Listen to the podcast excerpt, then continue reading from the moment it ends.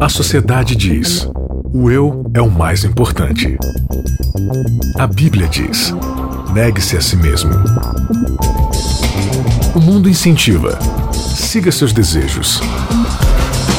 Jesus convida: siga-me. A cultura diz: pense igual, seja igual, conforme-se. O cristianismo diz: não se conforme com os pensamentos deste século. Contra a cultura. O Evangelho clama pelo diferente. Seja mais uma vez bem-vindo ao Contra a Cultura, o Evangelho clama pelo diferente. Já estamos no episódio número 9. Na semana passada, o título do nosso episódio era A Empatia Salvadora. E essa semana em que posso servi-lo? É uma pergunta, tá, minha gente? Comigo aqui, Isaac Rezende. Tudo bem, Isaac? Como posso servi-lo, Isaac? Eu ia perguntar a mesma coisa. Como posso ser de vossa auxilia? Olha, eu aceito um Sunday. Ah. É... Não, não faz bem pra saúde. Não vou dar isso pra você. Pode ser uma saladinha, então. Já apresentando, então, Nayeli Leite. Tudo Olá, bem, Nayeli? amigos. Que prazer. a menina que gosta de Sunday. E saladinha. É mais ou menos. E saladinha, né?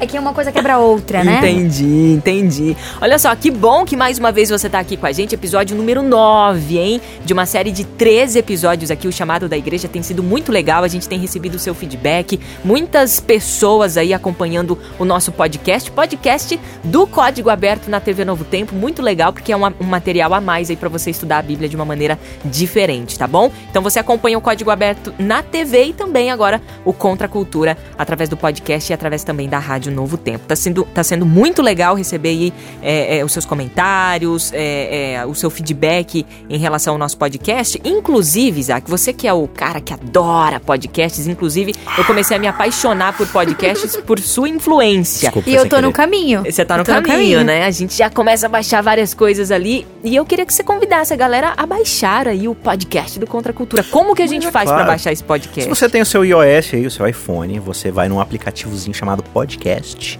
Ali vai ter alguma opção de busca, você digita Contra a Cultura. E pronto. Se você está no seu Android, você vai baixar algum aplicativo, pode ser Podcast Addict, Podcast Republic, enfim. Coloca podcast lá na Play Store e vai aparecer alguma coisa. Lá vai ter também seu campo de busca, digita Contra a Cultura. Se você não decorou nada do que eu falei, acesse novotempo.com.br contra a cultura e lá vai ter os links prontinhos para você achar, ouvir no seu browser mesmo, do jeito que você quiser. Estamos aí e para servi-lo. Muito bem, muito que bem. lindo isso. É, o nosso texto-chave desta semana, episódio número 9, Nayeli, está em Mateus 9,35, que diz lá. Se vocês não sabem, eu sou a encarregada do texto-chave a partir de, de- do último episódio, tá? Percorria Jesus todas as cidades e povoados, ensinando nas sinagogas, pregando o evangelho do reino e curando toda sorte de doenças e enfermidades. Quais são as maiores necessidades, é, pensem aqui comigo, é, do ser humano hoje, né? Eu acho que, inclusive eu estava dando uma olhadinha esses dias num artigo falando sobre a Idade Média, um artigo histórico, e as pessoas, a gente viveu uma, né, a Idade Média foi é, é, muito, como se diz, rebuscada, né? As pessoas não tinham saneamento básico, as pessoas sofriam é, de, de pestes, tinham muitas necessidades em relação à comida, e enfim, a, a família também tinha uma estrutura diferente, tinha valores diferentes. E hoje, já, né, tempos é, é, posteriores aí à Idade Média, hoje a humanidade sim sofre de de carências na área da alimentação, vestimenta e tudo mais, mas eu acho que a carência ou a necessidade de ser ouvido é, tá, tá bem alta, né? O que, que vocês acham? Muito. Com São, certeza. o índice de, de problemas emocionais tá no auge do auge. Disse que é a doença do século, né? Uhum. É, O suicídio, se não me engano, em alguns lugares chega a ser a quarta, terceira maior causa de mortes entre uma população, assim, né? No Brasil, se não me engano, tá em quarto lugar. Engraçado porque hoje a gente nu- nunca estivemos tão conectados uns com os outros como nessa nossa geração, né? Como estar sozinho tão conectado? Abre aspas, conectados, conectados, fecha aspas. Eu não entendi, tá? Fica aqui o registro. Ah, se você acha que postar alguma coisa e alguém curtir estar conectado com alguém, vai fundo e se mate daqui a umas duas semanas. Né? Não faça isso, era ironia.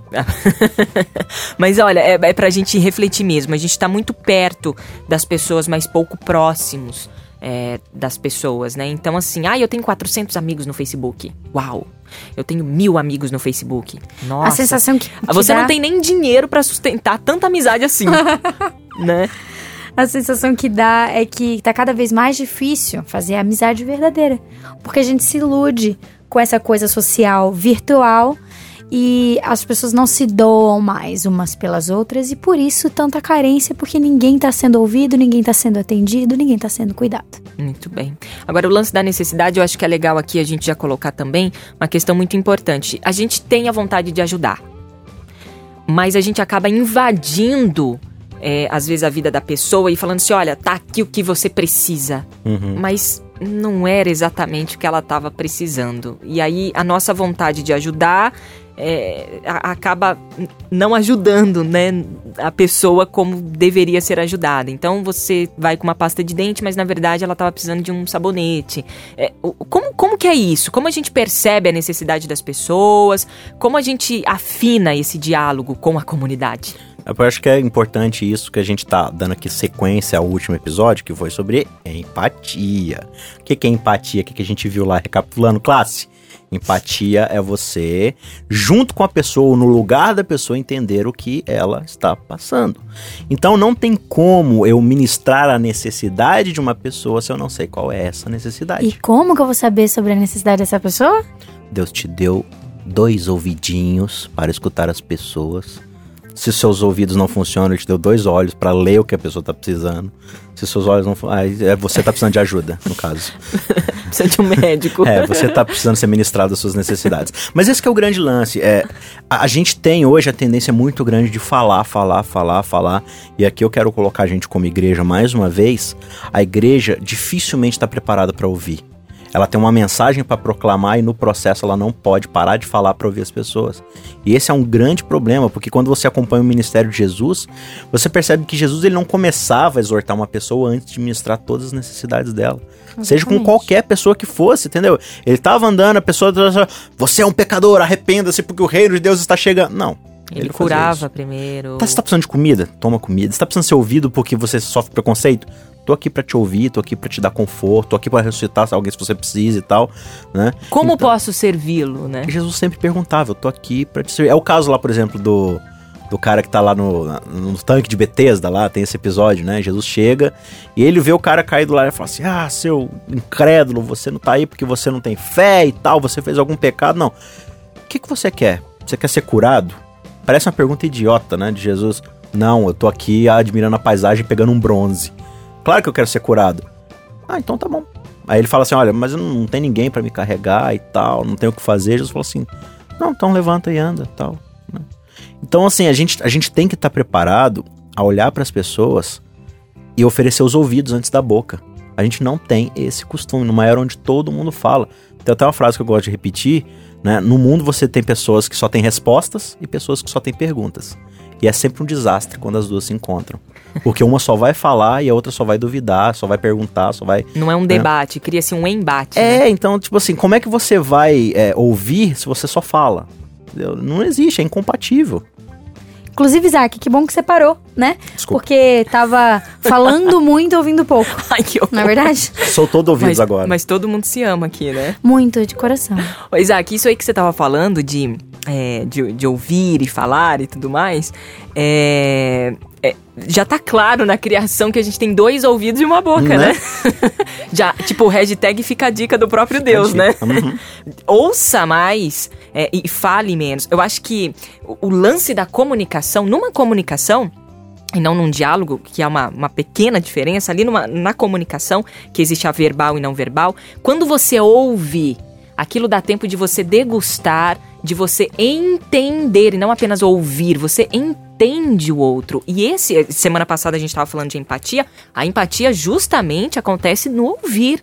É você ser ouvidos para o outro. Hoje, a necessidade das pessoas é muito grande de serem ouvidas. Ah, Quantas vezes num diálogo aí, às vezes com seus amigos, numa mesa e tal, a- a galera, assim, tem vontade. Todo mundo tem vontade de falar. Falar, falar, falar, falar. Porque todo mundo quer ser ouvido. Mas, assim, é todo mundo querendo falar. E pouca gente querendo ouvir.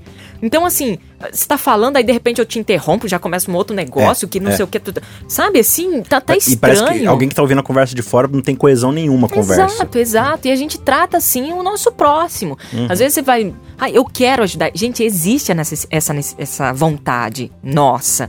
Eu quero fazer. É, é- é- vem do coração, né? Às vezes você fala, mas que pessoa má que eu sou, não ajudo ninguém. Mas você tem essa vontade. Só que a gente não se. A gente não faz essa pergunta. Como Uhum. posso servi-lo? Não, É a gente quer ajudar com, com as coisas que nos é conveniente.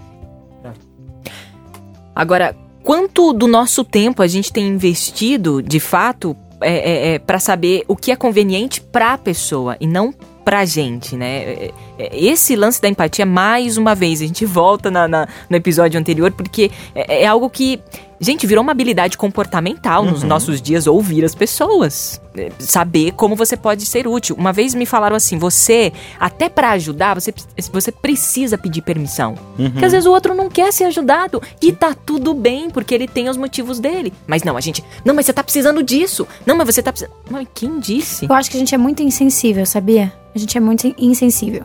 É, e estamos vivendo uma situação em que eu tenho uma amiga cu- cuja mãe está no hospital. E na primeira situação em que ela foi pro hospital, eu me pronunciei. Procurei como você tá, tentei ligar, escrevi, ela não me respondia, ela não me respondia. A gente não tem dificuldade de respeitar a individu- individualidade do outro também. Então existe aí esse limite. E muitas vezes eu olho pra mim. A pessoa quer me ajudar, mas eu não quero mesmo. Eu sou mais na minha. Não, você. Quando eu disser que eu quero, eu te aviso. Mas não precisa ficar no meu ouvido. Então, até na hora de ajudar, a gente precisa ter sensibilidade pra enxergar o outro. E tudo que ele tá vivendo é uma, uma questão de respeito, que Jesus também tinha quando ele perguntava o que, que você precisa, era uma questão de respeitar a individualidade da outra pessoa. E, inclusive, deixar a pessoa consciente do que ela precisava. Por exemplo, Exato. para um cego, você quer ver? Claro que Jesus sabia que, ele, que, que ele que- quer ver, né? Que ele queria ver. Mas ele quer que você responda. Pra Sim. você criar essa consciência da sua necessidade. Não, isso é realmente o que eu preciso. Entendeu?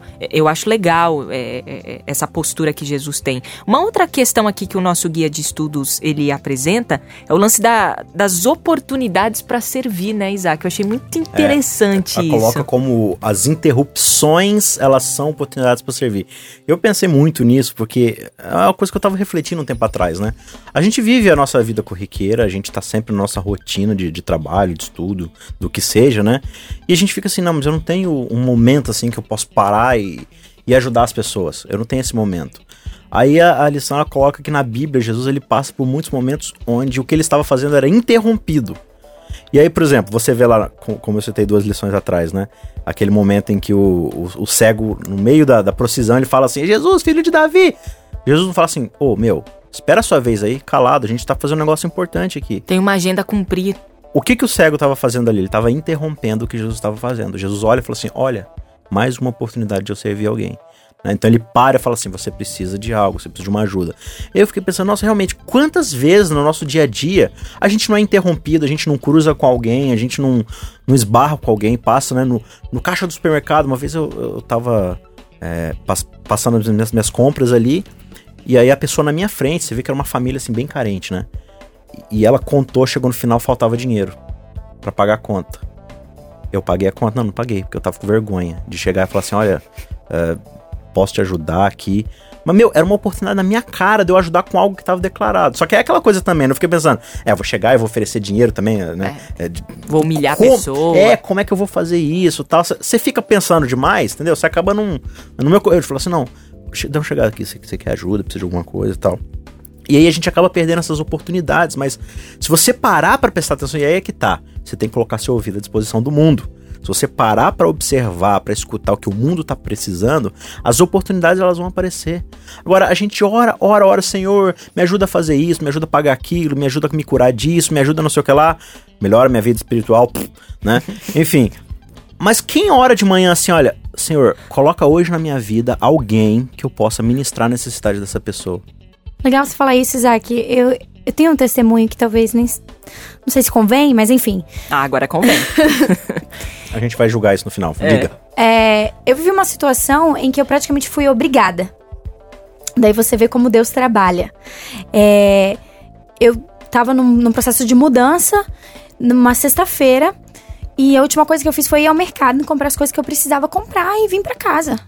Ah, no processo de mudança de casa, de casa não de vida. isso, mudança de casa, desculpe. e aí o que aconteceu? Fui para casa, tomei meu banho quando eu sentei para jantar. Alguém me escreve, minha cunhada me escreve dizendo que alguém escreveu para ela falando que tava com a minha carteira. E eu falei, gente, como assim minha carteira? E comecei a procurar minha carteira e não achava, não achava, não achava. No fim das contas, a pessoa é, tinha guardado a carteira, alguém encontrou um endereço que era meu endereço antigo e eu fui, tive que ir buscar.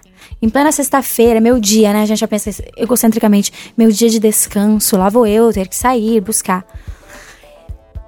Na conversa toda com ele ali, super querido, me explicou o que, que tinha acontecido e no final das contas, meu marido saiu do carro com um livro e entregou na mão dele. E ele falou assim: Nossa, obrigada, a gente adora ler. e eu falei, cara, Deus me fez perder minha carteira para eu trazer um livro aqui. Então, muitas vezes, a gente não quer, a gente não se dispõe, mas quando ou, ou às vezes a gente se dispõe, e porque a gente se dispõe, Deus faz essas coisas. É, e isso vai muito de encontro com coisas que a gente já citou aqui, que é, é você se colocar à disposição, e o lance de servir é isso. É, é servir é, um dia de cada vez. Não é assim, ai, vou servir hoje, mas quanto tempo será que essa pessoa vai ficar no meu pé, ou sei lá o que? A gente tem medo de vínculos. A gente que morre você de falou medo, de conveniência, né? né? A gente quer servir com o que é conveniente pra gente. O nome disso não é servir é se livrar do que você não precisa mais. Né? É muito fácil eu pegar 5 reais sobrando na minha carteira e dar pra alguém ali parado. Mas isso não é ministrar necessidade. Uhum. Entendeu? É, quando a gente fala de servir, servir não é você pegar o que tá sobrando e dar pro outro. Servir é arregaçar a manga e suar a camisa. É, agora, esse, esse lance de, de servir ainda, eu quero, já que a gente está no contexto de toda essa série que é o chamado da igreja, é, e nós somos a igreja, a gente sempre está falando de indivíduo dentro também de uma comunidade, é, é, né, como igreja, como corpo e uhum. tal, né, que tem muito a ver com unidade, a gente já falou isso lá no primeiro Sim. episódio, unidade na diversidade, ou seja, nem todo mundo pensa igual a você, mas nós, é, nós temos a unidade, não somos uniformes, porém unidos, né, é, e isso faz muito sentido. Agora, como a igreja e eu, que pertenço a esse corpo, é, podemos colaborar para atender as necessidades das pessoas, né? É, sempre aqui no Contracultura, dentro dessa série, eu sempre volto para o lance da igreja, né? Como nós, juntos, como corpo, podemos agir na nossa comunidade de uma maneira prática. A gente já falou de ouvir e tudo, mas e aí? Como, como é aí? Como funciona isso no dia a dia? Eu lembro é, o tempo que eu ajudava meu pai nas campanhas evangelísticas que ele fazia no distrito, assim, né? E sempre antes de a gente estabelecer aquela tenda naquela região, assim, que, que, que ia fazer a, né? Era tenda na época, né? Você colocava aquele barracão, assim, para fazer as pregações e tal. E a gente sempre juntava uma galera da igreja, assim, ia com, com um formulário, ia perguntando assim, é, ah, o que que você pensa sobre isso, sobre aquilo? A gente ia perguntando quais eram as... É, o, o, pensamento da comunidade, né? As, a fé que eles acreditavam, quais eram suas crenças e tal. Por quê? Porque você chegava com um relatório, chegava na tenda e pá, pá, pá, pá, pá. Que é muito do costume que a gente recebeu da, da origem da nossa comunidade adventista, né? Que é esse lance da discussão, do debate, de contrapor a ideia. De tipo assim, olha, eu não sei o que você pensa, mas você tá errado. A verdade quem tem sou eu. E você precisa ouvir a verdade. Aí eu fiquei pensando, né, esses dias assim, cara, por que, que a gente, como igreja, a gente não pega e tira um sábado? Olha, gente, não é pecado você pegar um sábado de manhã e falar assim: não vamos ter culto hoje. Cada um vai pegar uma folha, vai bater numa porta aqui das igrejas do bairro e vai perguntar assim: olha, quais são as suas necessidades mais imediatas? O que, que você precisa aqui no seu bairro? Tem alguma coisa aqui que você precisa? Ah, nossas crianças aqui é sempre perigoso sair com elas porque aqui não tem iluminação direito. Meu, você como igreja vai lá, compra as lâmpadas, liga pra prefeitura, faz alguma coisa. Olha, a gente é uma comunidade aqui e tal, e o pessoal tem reclamado. Não sei, pode acontecer milhares de coisas, mas a gente pode se juntar e a gente tem milhares de ferramentas para isso. Se junta e pergunta, gente, vocês aqui que estão ao redor da nossa igreja, como a gente pode te ajudar? Né? Tem muita essa coisa de tipo é, que a igreja como organização, instituição faz, que é dar fórmulas de evangelismo. Mas você tem que entender que ela está cobrindo um, um, continente inteiro de igrejas. Uhum. E ela não vai ministrar a necessidade individual da tua igreja. Ela vai dar, assim, coisas gerais, né? Então você, você precisa, como igreja, ver qual é a necessidade do seu bairro. Né? Não, é, não, vamos fazer um negócio para a comunidade aqui. Vai ter uma série de palestras. Como comer direito, o que, que acontece com o ser humano quando morre, qual o dia de descanso e por que nossa igreja é a igreja verdadeira. Uhum. Cara, sua comunidade precisa disso? É isso que eles estão precisando? É, o que você falou é interessante, porque às vezes a gente fica. A gente fala de depender tanto do governo, né? Às vezes a é. gente fica dependente da própria administração das nossas comunidades cristãs. Exatamente. Isso não é interessante, porque eles cumprem o papel e cumprem muito bem. Uhum. E como organização, tem muita. Gente, é grande. A, a, você que está ouvindo nosso podcast não, não pertence à comunidade adventista, mas a comunidade adventista do sétimo dia, ela é mundial. Uhum. Tem milhões de membros e tem é, é, associação geral, divisão, é, é, é a as associações, missões. É, é uma organização enorme. Uhum. E eles, como instituição, eles oferecem coisas, assim, para as igrejas. Mas a sua igreja, ela tem que ter as atividades, assim, comuns à, à, à, membresia, né? É, e a sua comunidade né? Você a, a, sua igreja onde ela está localizada, ela precisa fazer a diferença na sua comunidade. Se uma vez eu estava indo é, fazer uma programação numa igreja e aí é, eu, eu tava perdida. E aí eu perguntei, né, pro meu esposo, eu falei pro meu esposo, ó, pergunta, né, pra, pra, pra alguém da rua, você conhece a igreja e tal. Gente, ninguém conhecia a, a uhum. igreja. E a gente tava, a, sem brincadeira, a três ruas da igreja. E, a, e, as pessoas não sabiam que tinha uma igreja ali. Aí você fica, nossa, mas eu coisa. Ouvi, eu ouvi uma coisa assim em algum lugar, é, de você perguntar na comunidade é, se elas conhecem a igreja. Porque se as pessoas da comunidade ali em volta, elas não conhecem a igreja, qual é o sentido da existência uhum, desta igreja? Uhum, Porque se ela, não, se ela acabar, ninguém vai lembrar dela. Então a gente não tá fazendo diferença nenhuma. Tem um amigo meu, Elias Teixeira, que ele citou uma frase é, uma vez, eu achei muito interessante.